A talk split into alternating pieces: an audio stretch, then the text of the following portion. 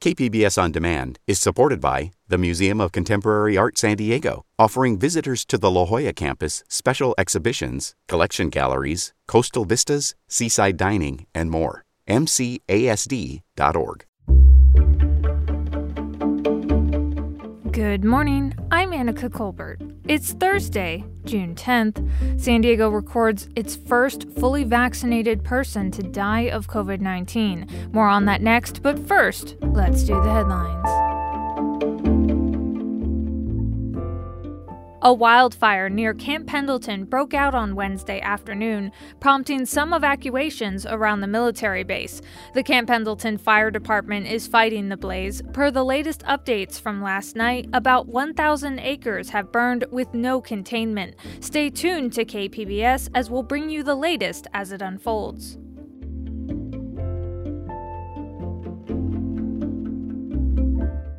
The state's Occupational Safety and Health Standards Board, or Cal OSHA, has withdrawn their order mandating masks in the workplace if all employees are not vaccinated. This comes after many businesses, including manufacturers and retailers, objected to the rule. The board will now consider a masking rule that will more closely align with the state's broader plan to drop all masking and social distancing rules next Tuesday.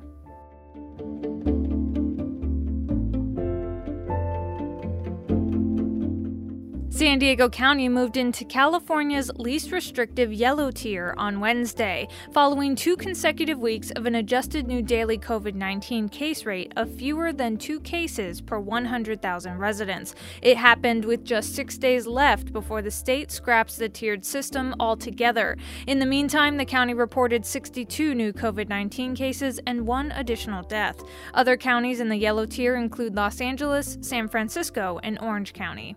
From KP PBS, you're listening to San Diego News Now. Stay with me for more of the local news you need.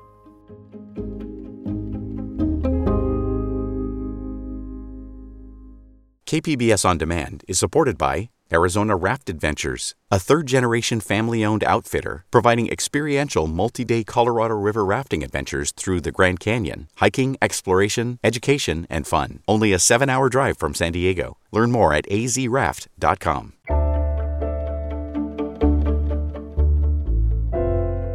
It's a first for San Diego County that no one wanted to see.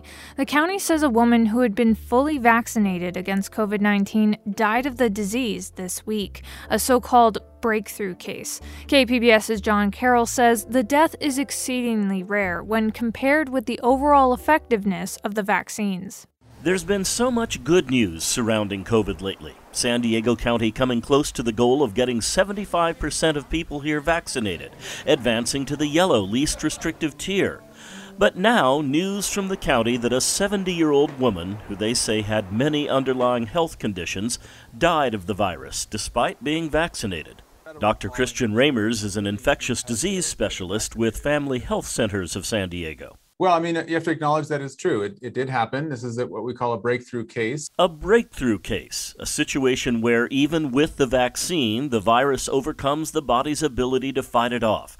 But to say these cases are exceedingly rare is a big understatement. So, in the CDC's tracking database, uh, you know, 3,000 cases of breakthrough cases out of 135 million people vaccinated. So that's a 0.002% rate of hospitalization and a 0.0004% risk of death. In other words, for people still hesitant to get the vaccine, this one breakthrough case is not a reason not to get vaccinated you know, scientifically and medically, it is the best tool that we have by far uh, at getting people protected. We're seeing these, these incredible falling numbers. It's really because of those that have been vaccinated. Plus, being vaccinated means the ability to return to doing lots of things without having to wear a mask. And Dr. Ramers says for those still unvaccinated, there's something else to consider. You will be increasingly asked, maybe it's by your employer, by an airline, by a concert venue, to prove that you're vaccinated.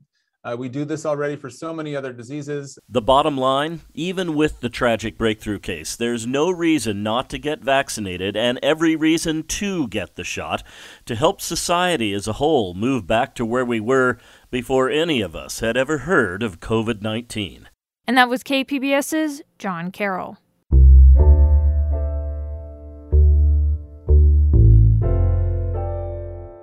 A children's hospital in Colorado recently declared a state of emergency, citing increasing numbers of youth suffering from mental illness. KPBS health reporter Matt Hoffman says local experts say they too are seeing a significant increase in mental health related visits to the emergency room, a surge that can be directly linked to COVID 19. At this point, over a year into the pandemic, we have data. So we know that the rates of anxiety, depression, and eating disorders, they've all increased. Dr. Willow Jenkins is a child psychiatrist and the inpatient medical director at Rady Children's Hospital. Personally, I see children every single day. She says there has been about a 25% increase in mental health visits to their emergency room. Could be a variety of things, but to bring a child to the emergency room for a mental health issue, obviously it's something that's pretty acute and pretty severe. So our most common reason is suicide, whether it's the thoughts of suicide suicide or actual action.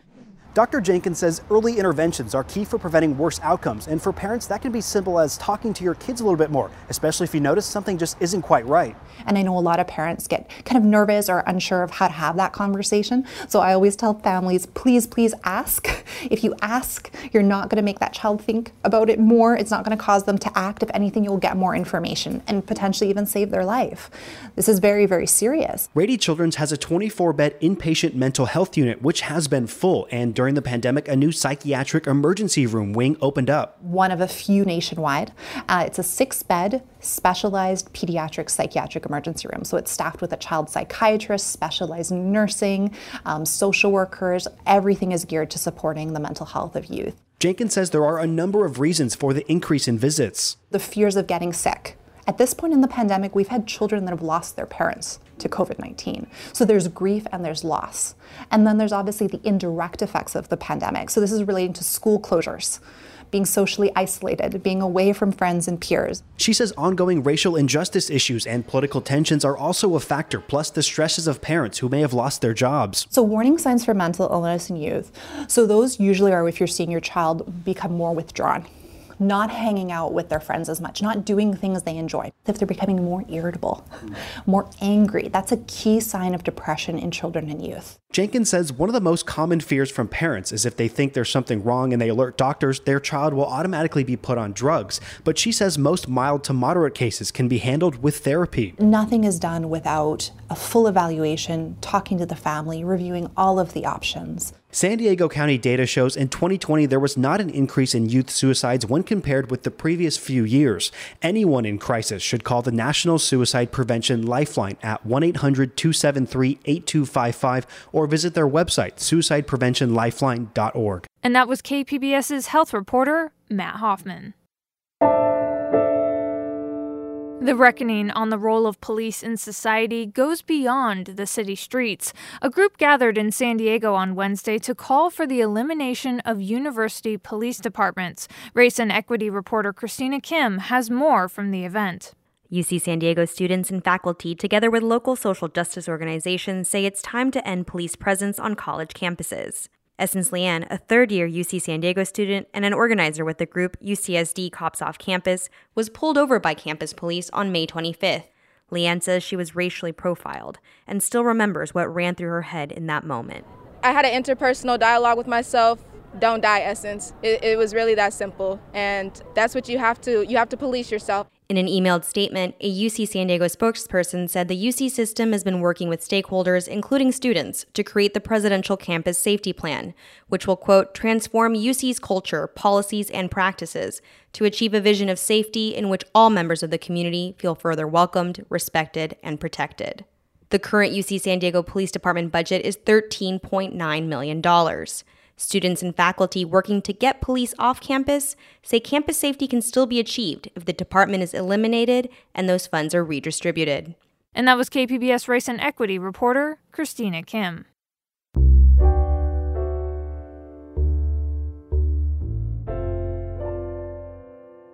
In March, the County Board of Supervisors ordered a review of its COVID 19 hotel sheltering program after reports of mismanagement. But iNewsSource investigative reporter Cody Dulaney found county staff missed a June 1st deadline to produce that report. County staff gave San Diego State a $140,000 contract to do the review, which was supposed to take 90 days.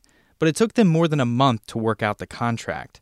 Now, the June 1st deadline has been pushed back to sometime next month. That's bad news for guests like Shira Beam, who has been staying at one of the county run hotels since February. She said she doesn't have anywhere else to go. Imagine the worst nursing home you could possibly imagine, your grandma being in or something. That's what this is like. It's like the worst place ever. Chairman Nathan Fletcher said he prefers the report to be right, not rushed. That was iNewsSource investigative reporter Cody Dulaney. iNewsSource is an independently funded nonprofit partner of KPBS.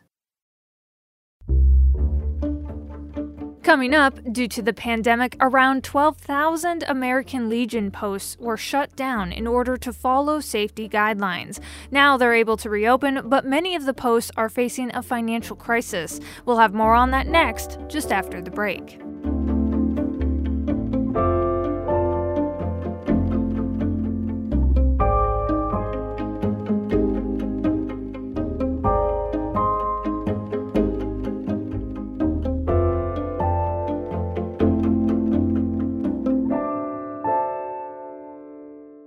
KPBS On Demand is supported by Arizona Raft Adventures, a third generation family owned outfitter providing experiential multi day Colorado River rafting adventures through the Grand Canyon, hiking, exploration, education, and fun. Only a seven hour drive from San Diego. Learn more at azraft.com.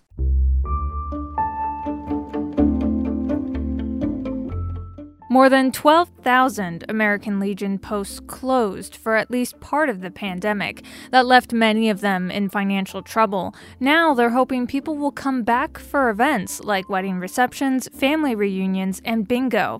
Ann Kniggendorf of the American Homefront Project visited post number 327 in Shawnee, Kansas. In the main hall of a modest brick building on a suburban street, a few dozen people hunker over bingo cards along white plastic folding tables. G47, G47. The post only takes a small profit after prizes are paid out, but the sounds of the game are exciting. They signal that the space has reopened to the public. We've got a bingo. Far from the calls of letters and numbers, the post's members and its commander gather around the bar in the basement, still reeling from their pandemic losses. We were dying. Richard Bear Sobek is a former Marine and Vietnam veteran. He's a longtime member, but just took over as post commander in May. When asked if he thinks they can regain their financial footing, he says, Toss a coin up. What galls Sobek is that while his post worked hard to follow health and safety guidelines, like closing for several months in order to keep its employees and 376 members safe, other posts did not. Uh, that burnt a whole lot of people mentally, and they said, and so a lot of our people decided, well, the other posts are open, so we'll go there. The Post received a loan from the federal Paycheck Protection Program that helped out a little during the shutdown, but that money's just about gone. And the pandemic not only cost the Post revenue, but some of its members. Post manager Jeannie Barnhart says, Yeah, it's it's hurt us big time. But it's getting better. They've resumed booking bands on Friday nights, and slowly members have begun to return. Now that they don't have to wear a mask, they're happy. Dennis and Leanne Busby are glad to be back. Neither is a veteran, but Dennis is a member through Sons of the American Legion. His father served in World War II. What's fun now is the joy of seeing some of these guys come in here. One of them came in last week that I hadn't seen for over a year. It was good to see him because you wonder if some of these people didn't die. Now he and his wife are parked at a high top near the bar as many as four evenings a week. Originally, the reason I decided to join was the fact that it's an older crowd that isn't quite so crazy. Like a lot of people, the Busbys spent the lockdown watching Netflix, but as far as entertainment goes, he knew he was missing out. And just amazing thing is, is some of these old veterans that sit around in here have stories to tell that you just go, what? He says that while it was hard to be away, he appreciates that Post 327 followed guidelines. It was as tough for them as anyone. It was tough for everybody, but they didn't complain about it or wonder why the somebody wasn't here to bail them out. It was just like this is the way it is, so we'll go on. Now that he's gaining some perspective on it, Richard Sobek, the Post's commander, sees the situation a little differently. He tells about being strafed by enemy fire on a tiny island with a bunch of guys during Vietnam. And that's nothing different from COVID. So, you know, we've been shot at by an enemy. It's called a disease.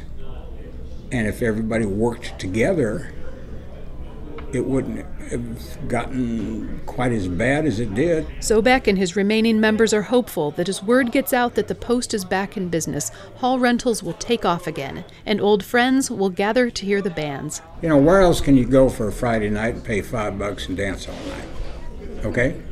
In Shawnee, Kansas, I'm Ann Kniggendorf. This story was produced by the American Homefront Project, a public media collaboration that reports on American military life and veterans. Funding comes from the Corporation for Public Broadcasting.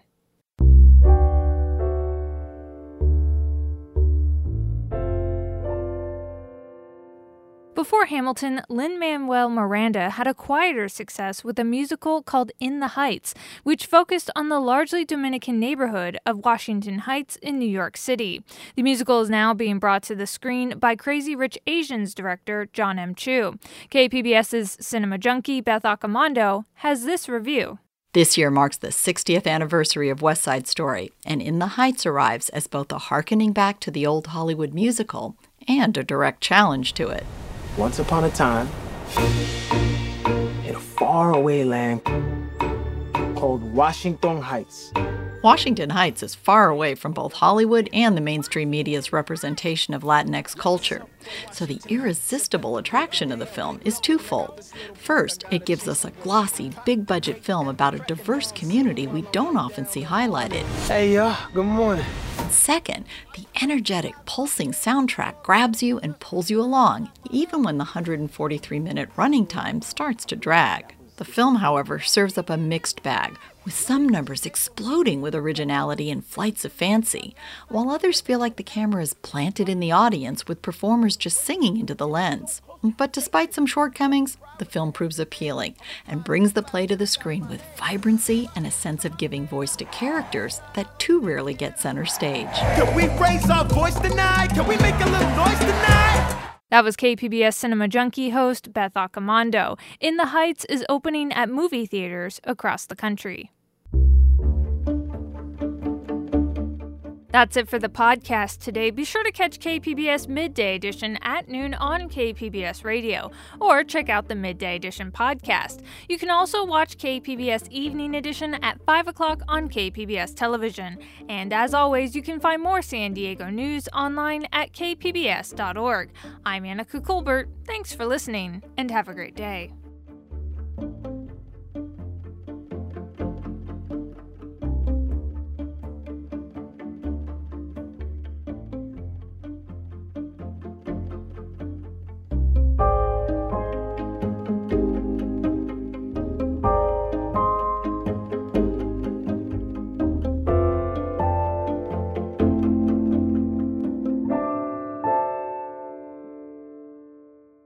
KPBS On Demand is supported by the University of San Diego, offering professional and continuing education courses in the areas of business, education, healthcare, and engineering. For enrollment opportunities, visit pce.sandiego.edu.